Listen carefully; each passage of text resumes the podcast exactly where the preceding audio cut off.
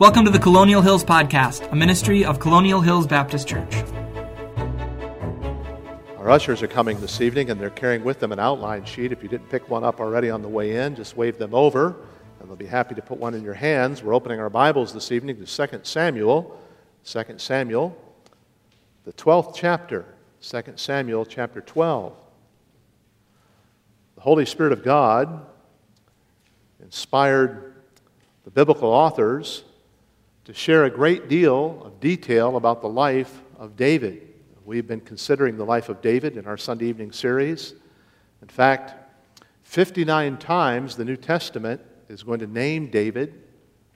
There are 62 chapters of the Old Testament that are containing the biography of David. The details of his life are shared in such a multitudinous way that all of us will find parallels in our own lives that the Spirit of God can use to help us to know how to live to please the Lord. We open our Bibles this evening to 2 Samuel chapter 12, and we see a prodigal king. A prodigal king who's about to have an encounter with a very powerful prophet by the name of Nathan. 2 Samuel chapter 12, we begin our reading in verse 1. And the Lord sent Nathan unto David. He came unto him and said unto him, There were two men in one city, the one rich, the other poor. The rich man had exceeding many flocks and herds, but the poor man had nothing save one little ewe lamb, which he brought up and nourished up, and it grew up together with him, with his children, that eat his own meat and drank of his own cup, and lay in his bosom, as unto him as a daughter. There came a traveler unto the rich man, and he spared to take his own flock and of his own herd to dress for the wayfaring man that was come unto him, but he took the poor man's lamb and dressed it for the man that was come to him. And David's anger was greatly kindled against the man. He said unto Nathan, As the Lord liveth, the man that hath done this thing shall surely die. He shall restore the lamb fourfold because he did this thing and because he had no pity. Nathan said unto David, Thou art the man. Thus saith the Lord God of Israel I anointed thee king over Israel, I delivered thee out of the hand of Saul. I gave thee thy master's house and thy master's wives into thy bosom, and gave thee the house of Israel and of Judah. If that had been too little, I would have moreover given unto thee such and such things. Wherefore hast thou despised the commandment of the Lord, to do evil in his sight? Thou hast killed Uriah the Hittite with the sword, and hast taken his wife to be thy wife, and hast slain him with the sword of the children of Ammon. Now, therefore, the sword shall never depart from thine house, because thou hast despised me and hast taken the wife of Uriah the Hittite to be thy wife. Thus saith the Lord Behold, I will raise up evil against thee out of thine own house, and I will take thy wives before thine eyes and give them unto thy neighbor. He shall lie with thy wives in the sight of this sun. For thou didst it secretly, but I will do this thing before all Israel and before the sun. David said unto Nathan, I have sinned against the Lord. Nathan said unto David, The Lord also hath put away thy sin, thou shalt not die. Howbeit, because by this deed thou hast given great occasion to the enemies of the Lord to blaspheme, the child also that is born unto thee shall surely die. Let's ask the Lord to bless as we look into his word and consider what it means to face the giant of guilt. Father, this evening, I pray that you'd open the eyes of our understanding to a theme that ought to grab every one of our attention, that we'd know what to do when the burden of guilt drags us down. Lord, for some who are carrying that kind of burden tonight, I pray that the Spirit of God would give relief through your word, that there be confession and the blessing of the remission of sins through the power of the blood of Jesus Christ. Lord, that we would learn by the example of David to be able to say, I have sinned, and to rest upon your mercy and discover that your mercy and your grace are great. So, Lord, use your word this evening, and we'll thank you for it, for it's in Christ's name we pray. Amen. The story is told of a police officer who was standing in an intersection one day, the traffic light being out. He was directing traffic. As he directed traffic, he looked to the sunny side of the intersection, squinting to see if there was traffic coming. He held the traffic there. As he held the traffic there, the man who was in the lead car stepped out of the car and he said, Okay, okay, I stole it.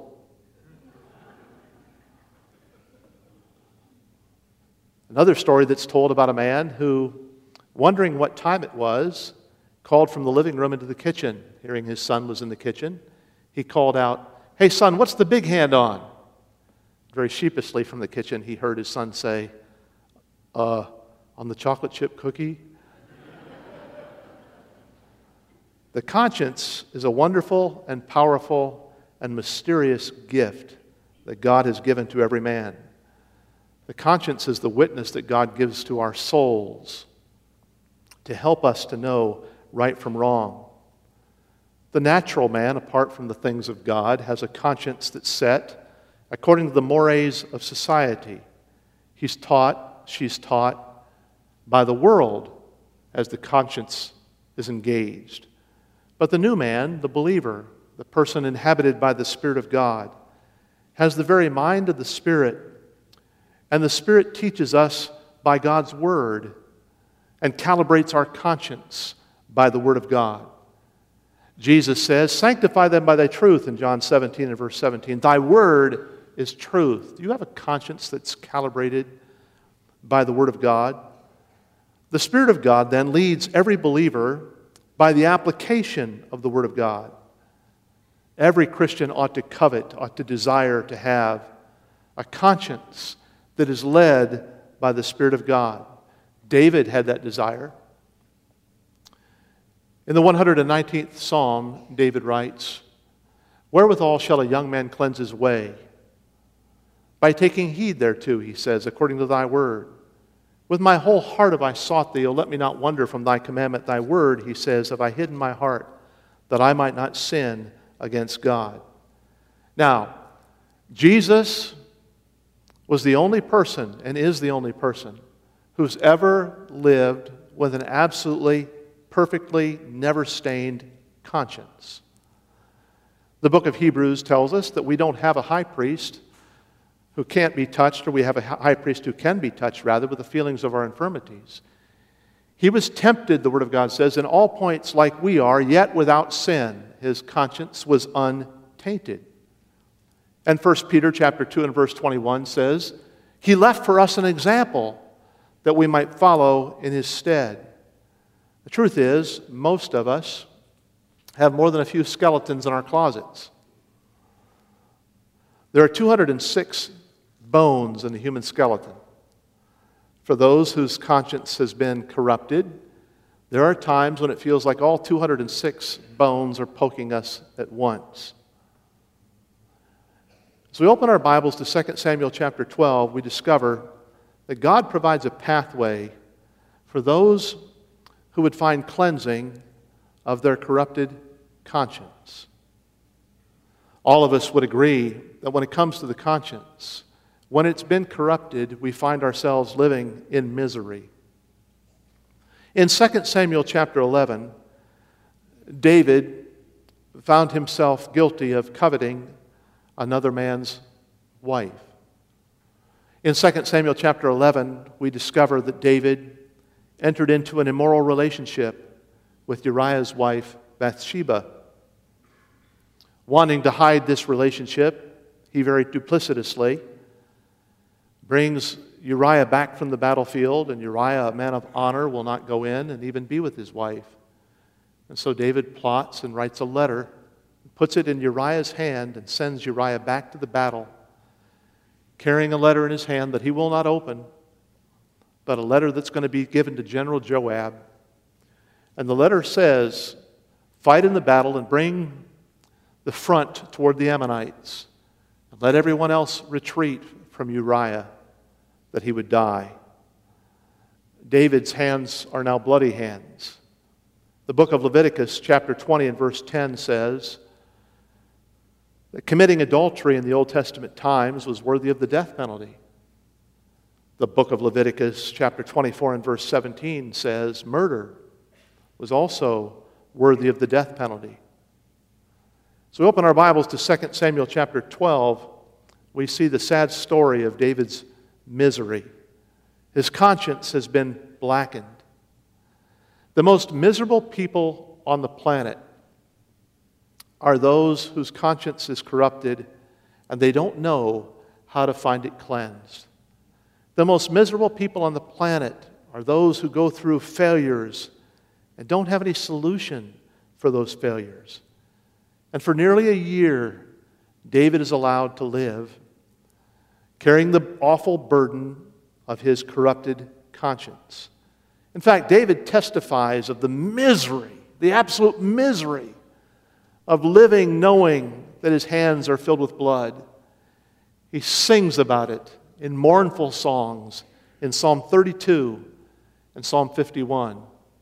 This evening, I'm going to have you turn with me to the 51st Psalm, where David is singing about the sorrow and the sting of his corrupted conscience. Psalm 51. In Psalm 51, David says in verse 5 Behold, I was shapen in iniquity, and in sin did my mother conceive me. David acknowledges something that a lot of people have a hard time being honest about. David says, From the time of my birth, I've been a sinner. From the time of my conception, I was born in sin, and in sin did my mother conceive me. You see, Romans 5 and verse 12 says, As in Adam all died. Wherefore, as by one man sin entered into the world, and death by sin, and so death is passed upon all men, for that all have sinned. We don't have to teach our children to be selfish. Our children are selfish from birth because the Word of God says, There's none righteous, no, not even one. David acknowledges that in Psalm 51 and verse 5. He gets down to the nitty gritty when he says, From the time of my infancy, from the time of my conception, I have always been a sinner. Behold, he says in verse 6, this tremendous thought Thou desirest truth in the inward parts, and in the hidden part, Lord, thou shalt make me to know wisdom. God, I know that you desire truth. God, I know you desire me to be living without this awful, corrupted conscience, this burden of sin that I'm carrying. And so he cries out, Purge me with hyssop, and I shall be clean. Wash me, I will be whiter than snow. Verse 8 Make me to hear the joy and the gladness, that the bones which thou hast broken may rejoice. When David corrupted his conscience, David lost his song. One of the names of David is the sweet singer of Israel. But after having corrupted his conscience, David was no longer able to sing. David found himself to be a silent saint. And friend, that's just how it is when we have sinned against the Lord and against our conscience. Personalities change. The outgoing become reticent to converse. The joyful become sorrowful. Those who were once known to whistle and sing as they went about their daily business with the joy of the Lord as their strength suddenly are no longer whistling and singing. They've lost their joy. Those who were one time composed suddenly seem so eager to fly off the handle. And we ask the question this evening how many there are, how many there are who have corrupted their conscience and are carrying this awful burden. Even it seems for their family members and those who are closest to them, their very personality has taken on a different shape. You see, we're not built to carry the load of a corrupted conscience. When David corrupted his conscience, he lost his song, he lost his sanctification. He says in verse 9, Hide thy face from my sins, blot out all my iniquities. Create in me a clean heart, O God. Renew a right spirit within me. Cast me not away from thy presence, and take not thy Holy Spirit from me. In the New Testament, those who come to Christ as Savior, 1 Corinthians chapter 6 makes it clear that the Spirit of God comes to dwell within us. What? Know ye not that your body is the temple of the Holy Ghost which is in you and you're not your own? What a wonderful blessing to be inhabited through the baptism of the Spirit of God, to be indwelt by the Spirit of God, to be filled by the Spirit of God, to be led by the Spirit of God. Now, David says, Don't remove your Spirit from me. David didn't live in the New Testament times, David lived in the Old Testament times. At the day of Pentecost in Acts chapter 2, the Spirit of God came with power, visibly as the tongues of fire, and the people there in the upper room began to speak in tongues, a demonstration that something wonderful had happened. And immediately God did a new work. The Jew and the Gentile, Ephesians chapter 2 tells us, were baptized together into one body. This mystery called the church. David lived before that time, he lived well before Pentecost. He lived in a time when God, still abundant in his grace, very selectively, allowed his Spirit to lead and to guide and to empower his servants in something that theologians call a theocratic anointing. A theocratic anointing. An anointing of a specific servant for a specific time and for a specific deed. You'll see that when you study the judges, how that Samson was anointed by God and had great strength. You'll see that even Saul, who lost the throne because of his sin, that Saul was able to prophesy and to sing and to dance among the prophets of Israel. David had witnessed Saul's loss of the Spirit of God. David had been called in to Saul's chamber and played skillfully with his hand to calm the king, who had once known the joy of the Spirit of God in a special way empowering him. And King Saul had lost that joy and that power. The theocratic anointing was taken from him.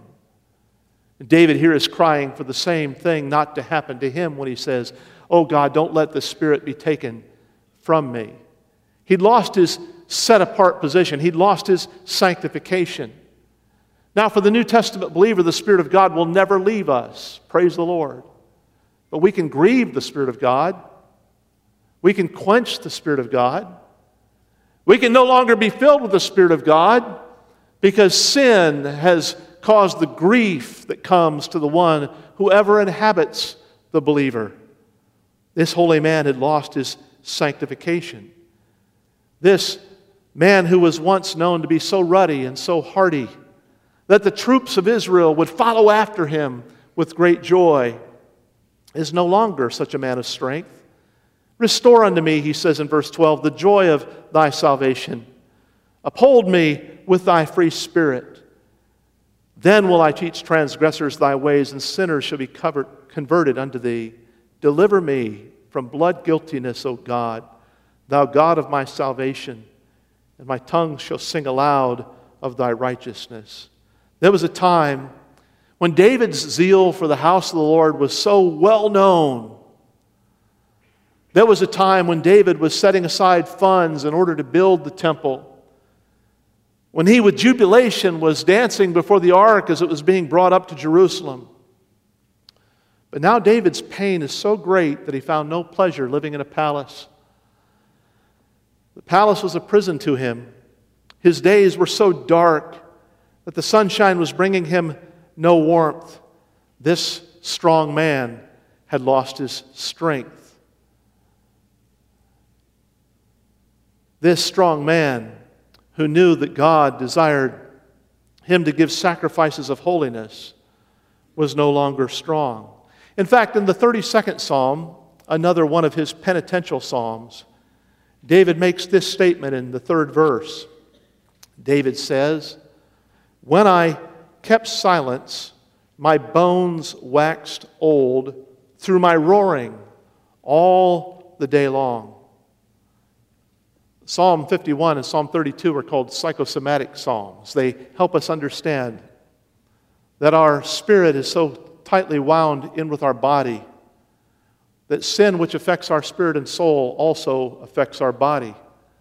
Bodily motions, bodily appetites, David says, When I kept silence about this burden of a guilty conscience that I was carrying, my very bones waxed old in my roaring all the day long.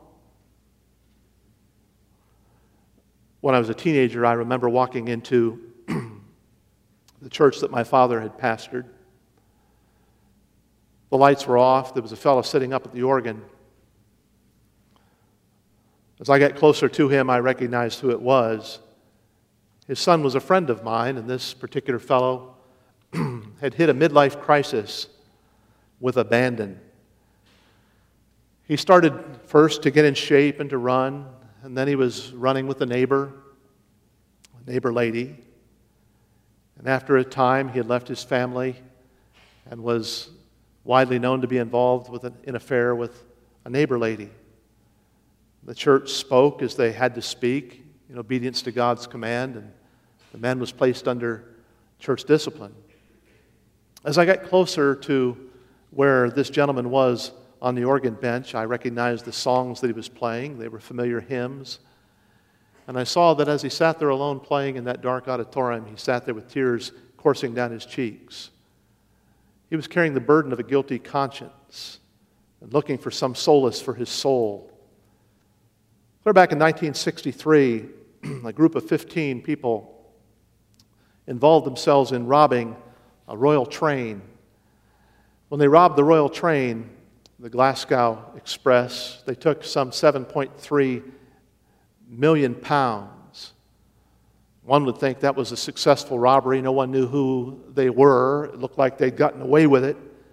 But after a number of years, they were caught, and one by one, they came forward to speak of how dreadful the years were as they lived with the knowledge that they were, quote, getting away with it. Bruce Reynolds said, Anyone who thinks that crime pays is mad. Charles Wilson said, It isn't worth it. Charles' wife said, The nagging fear of discovery gave me a permanent headache. James White says, I was at the end of my tether. I'm so glad it's over. Ronald Edwards said, I was living a crazy, unnatural life. And there may be someone in the room this evening who's carrying the miserable burden of a guilty conscience. Don't let your conscience be seared. 1 Timothy 4 and verse 2 says, Your conscience can be seared as with a hot iron. Sin will always bring misery. Isaiah 57 says, The wicked, you see, are like the troubled sea that cannot rest. There is no peace, saith my God, to the wicked. The misery of a corrupt conscience. How good to know that our God is merciful. There may be somebody who's come into this service this evening because God has mercifully allowed you to come and mercifully allowed you to hear this message and mercifully will allow you to respond to this message so that your conscience can be free of the guilt. In the passage that we've turned to, 2 Samuel chapter 12, God in his mercy sends a minister, and the minister that he sends is a man by the name of Nathan. In 2 Samuel chapter 12, we're introduced to this prophet, this minister of God, Nathan, who comes into the presence of David and begins to tell David a story it's a story purposely designed to garner David's attention. He tells the story about a man who was poor and had a little pet lamb, and immediately the shepherd's heart of David is riveted to the story. It's a story that really never asks the question.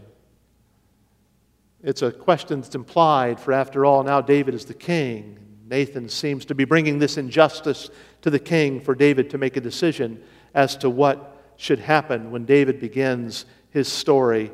He says, There were two men in one city, one rich, the other poor. The rich man had exceeding many flocks and herds. The poor man had nothing save one little ewe lamb, which he brought and nourished up, and it grew up together with him and with his children. It did eat of his own meat and drank from his own cup and lay on his bosom and was with him like a daughter. There came a traveler into the rich man. He spared to take of his own flock, of his own herd, to dress for the wayfarer man that had come to him. But he took the poor man's lamb, he dressed it, he butchered it for the man that was come to him. You know, Nathan's ministry provides a model for those who would be of help to others who are dealing with a corrupted conscience and the burden of a corrupted conscience. I find that Nathan here is willing to serve God, not men. Verse 1 says, The Lord sent Nathan. Nathan was lovingly loyal to King David, but his first loyalty was to the Lord. Maybe he'd heard rumors, after all. This affair that David had had with Bathsheba would have been known by David's servants. Perhaps the rumors are spreading out and fanning out into David's family. Joab, the general, knew what David had done when Uriah was sent to the front in order for Uriah to die. But more than that, God specifically spoke to Nathan with a still small voice and sent Nathan to speak to the king. Now, this isn't the first time that Nathan has had to come to the king with a difficult message. Back in 2 Samuel chapter 7, Nathan is talking to King David, and David says, Nathan, I have this desire. I want to build a temple for God. And Nathan immediately responds, Do as your heart desires. This is a godly ambition. Nathan leaves the palace, and the Lord begins to impress upon Nathan's heart don't let him do it. Don't let him do it. He's a man of war. Remember that all of his enemies are going to think that the God that he represents is an enemy to them. Don't let him do it. Nathan has to come back to David and say, David, I know this is going to hurt your heart, but God doesn't want you to build him a temple. Instead, God wants to build you a house. Nathan has had difficult conversations with David before. But folks, there's never been a conversation this difficult before. Now he's having to talk to the man who has the power to take his life about the fact that he has unjustly taken the life of someone else in the kingdom. Nathan decides he's going to serve God, not men. You see, the Bible says, faithful are the wounds of a friend. It's important for every minister of the gospel, and that includes you and that includes me, to make a, a once for all decision. I'm going to do what God tells me to do. I'm not going to be a servant of men.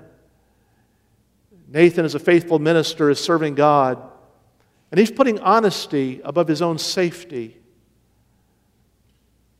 For we read in verse 7 that he says the unthinkable to David when he says, Thou art the man. Did he say it with trembling finger? Did he say it with quivering voice? Did he say it with a blush of fear? No, I think he said it just as God had commissioned him to say it, with great power from heaven. Nathan, you see, was an honest man. And while he knew that David had already taken the life of Uzziah, he spoke honestly to a man who was carrying an awful burden.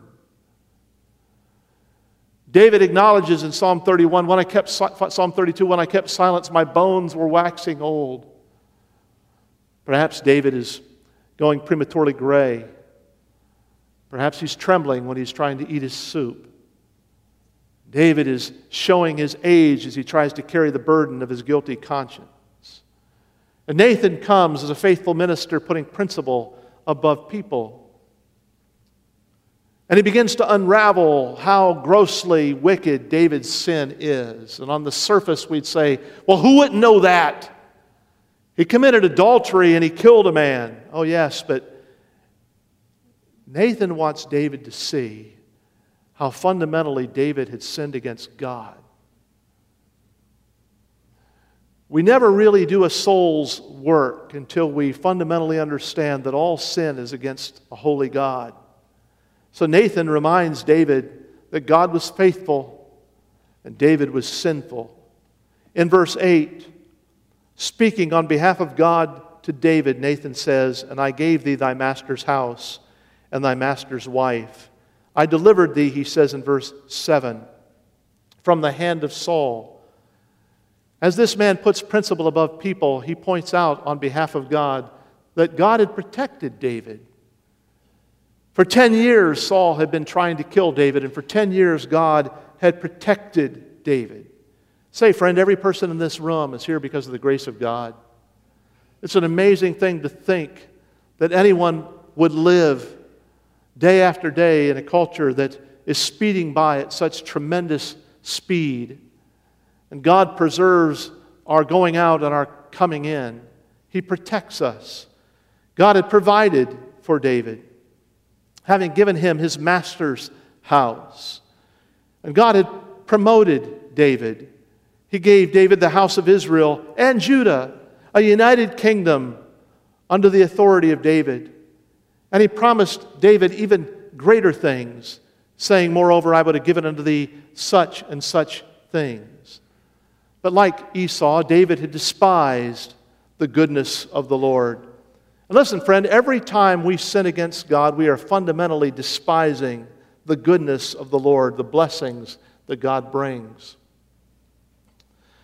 We become so desensitized to our sins that sometimes we want to make excuse for it. Years ago, I was involved in a situation that seems humorous now. There was a candy machine in the youth room in our church, and the young people had discovered that if you shook it just so, candy would come out for free. Well, that same youth room was the place where the young men had to change for PE in the Christian school. And the youth pastor discovered that without any profit in the candy machine, the candy was going down and going down and going down. He figured it's not a mouse getting in there, something's going on. So he asked the young people, and everyone said, I don't know, I don't know, I don't know. Until one person said, Well, it might have been, you know, like during PE when some people shake the machine a little bit. Well, who shook the machine? I don't know.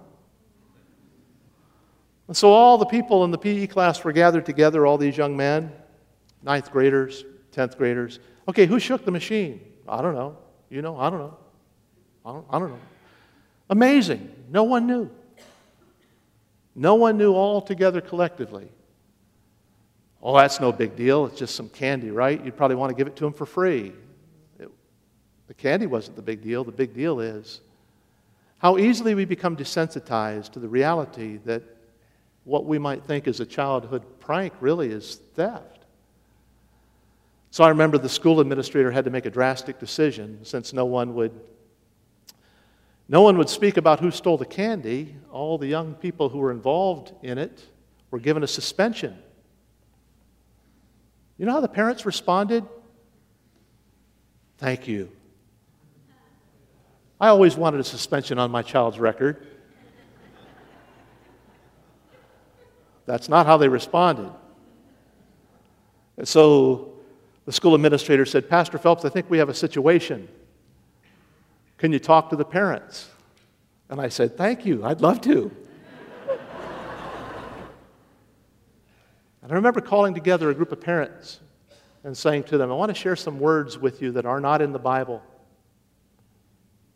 You can take a concordance and you'll never find the words snitch, rat, narc, stoolie, tattle. Those words are not in the Bible. But you will find that you are your brother's keeper. And parents, I know you're upset. But reality is, as we as believers want to mold character, we need to take the matter of sin seriously. It may seem small, but if our young people learn to carry a guilty conscience and to cover for one another, we've done them no favors. So all the suspensions held. As Paul Harvey would say, let me tell you the rest of the story. A couple of years went by, and a young man from that class, it was a precocious class, was applying to be admitted to the Air Force Academy out in Colorado. When they looked at his school record, on the school record, he, it said he'd been suspended for theft. I got an inquiry from the United States Air Force Academy in Colorado asking what this was on the student record. Now, at that time, I was able to laugh a little bit and say, that really needs to be put in a separate record and not on a transcript. While the matter was dealt with, it wasn't a matter that would typically be dealt with anywhere else but within, I think, the Christian community. And by the way, the young man did get his appointment. Would you rather risk your child's appointment and your child's advancement in order to see your child's conscience cleansed from carrying a burden of a guilty conscience? Or would you prefer for them to have a guilty conscience and get their advancements? Folks, you understand we're living in a world when a minister gets serious about sin, that there are a lot of people who get their hackles up and don't even realize it. Nathan was serious about sin because faithful are the wounds of a friend. David would not have known the blessing of a conscience cleansed if he didn't have a friend like Nathan. Are you that kind of friend? Friends minister to friends about Jesus, and friends minister to friends when sin is affecting the lives of a friend. What are the means that God uses to help cleanse our conscience? Our loving Heavenly Father disciplines His children, after all. Hebrews 12 says, Whom the Lord loves, He chastens and scourges every son that He receives. If you're without chastisement, whereof all are partakers. Hebrews 12 says, Then are you bastards and not sons. You're illegitimate. For every wayward sinner, God sends a custom made conviction. Sometimes it comes in a sermon, sometimes it comes in a song, sometimes it comes when scripture reading, or sometimes in a conversation. God knows how to individually provoke our conscience. In this passage, I see a pattern that's being woven together. Nathan is sharing an illustration of an injustice that he knows will get David's attention. And having garnered the interest of King David, he has a question embedded, it seems, in this story. While it's never asked, David, being the sovereign, knows it's up to him to, to mete out justice on this person who's been so unjust. And so David has already said, That man who did that needs to die, and he needs to restore fourfold.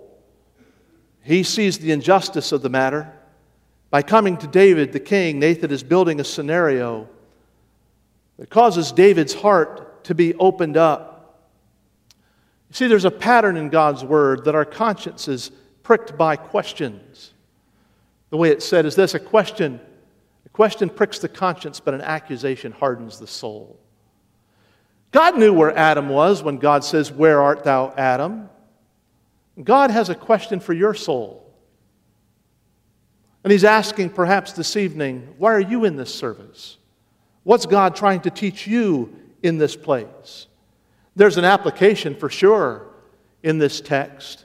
When Nathan says, Thou art the man, and points his finger at David, David's conscience is about to be cleansed, not really because of any power that Nathan has to pronounce absolution upon the monarch. No, Nathan's simply the messenger. But David's conscience is cleansed because of the mercy of God. You ever found yourself confused? How is it that David could break two Old Testament commandments that are so clear with regard to the death penalty and yet continue to live? He committed adultery and he didn't die, but that's a violation of Leviticus 20 and verse 10. He committed murder. That's a violation of Leviticus 24 and verse 17, and the death penalty was not placed upon him. Why? I don't know that I have a complete answer for you. Obviously, we could wrangle in our minds and think, well, there was no Supreme Court to step in, and they're not going to be able to impeach the king. He's the sovereign. But I think there's a partial answer that I can provide. I think that God wants us to see through David that he's a God of mercy. David does not merit God's blessing, not in any way. But David provides a model for those who know the mercy of God. David confesses his sin.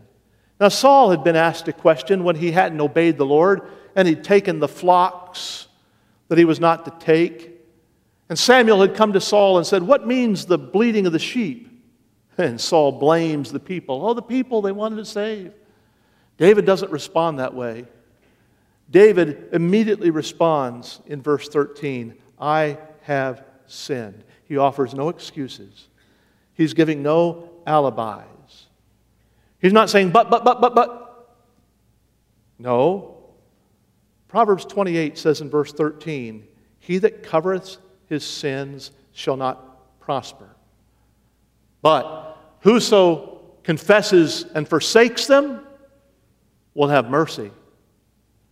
He that covereth his sins will not prosper, but whoso confesses and forsakes will have mercy. It was Ben Franklin who said, How few there are who have courage enough to own their faults, or resolution enough to mend them. I love the verse in Proverbs 24 and verse 16 that says, A just man falls seven times and rises up again. David confessed his sin, and he comes to discover that God is gracious to forgive. Immediately, David says to Nathan, or Nathan says to David in verse 13, The Lord has put away your sin. You will not die. You see, the 103rd Psalm says in verse 10, He's not dealt with us according to our sins. Psalm 130 and verse 3 says, If you should mark iniquities, Lord, who should stand? The message of God's word is that God stands ready to forgive. Hebrews chapter 10 says in verse 22 then, draw near with a true heart and full assurance of faith, having our hearts sprinkled, sprinkled from an evil conscience. The message of the New Testament is this where sin abounds, can you finish it with me? Grace abounds more. How foolish we are to think that the God who knows the thoughts and the intents of our heart, who can divide asunder the soul from the spirit and the joint from the marrow, Hebrews says, how foolish we are to think that He doesn't see us right where we are right now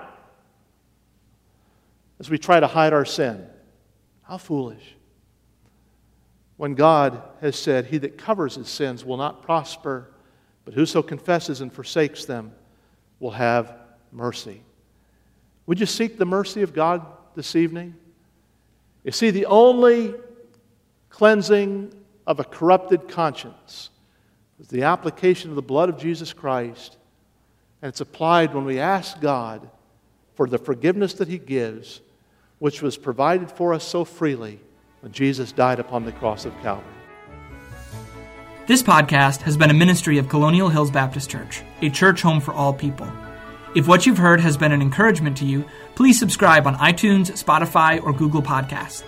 If you'd like to connect with Colonial or find more resources, you can find us online at colonialindy.org. You can also check us out on Facebook and Twitter. Thanks for joining us today, and we hope to see you next time on the Colonial Hills Podcast.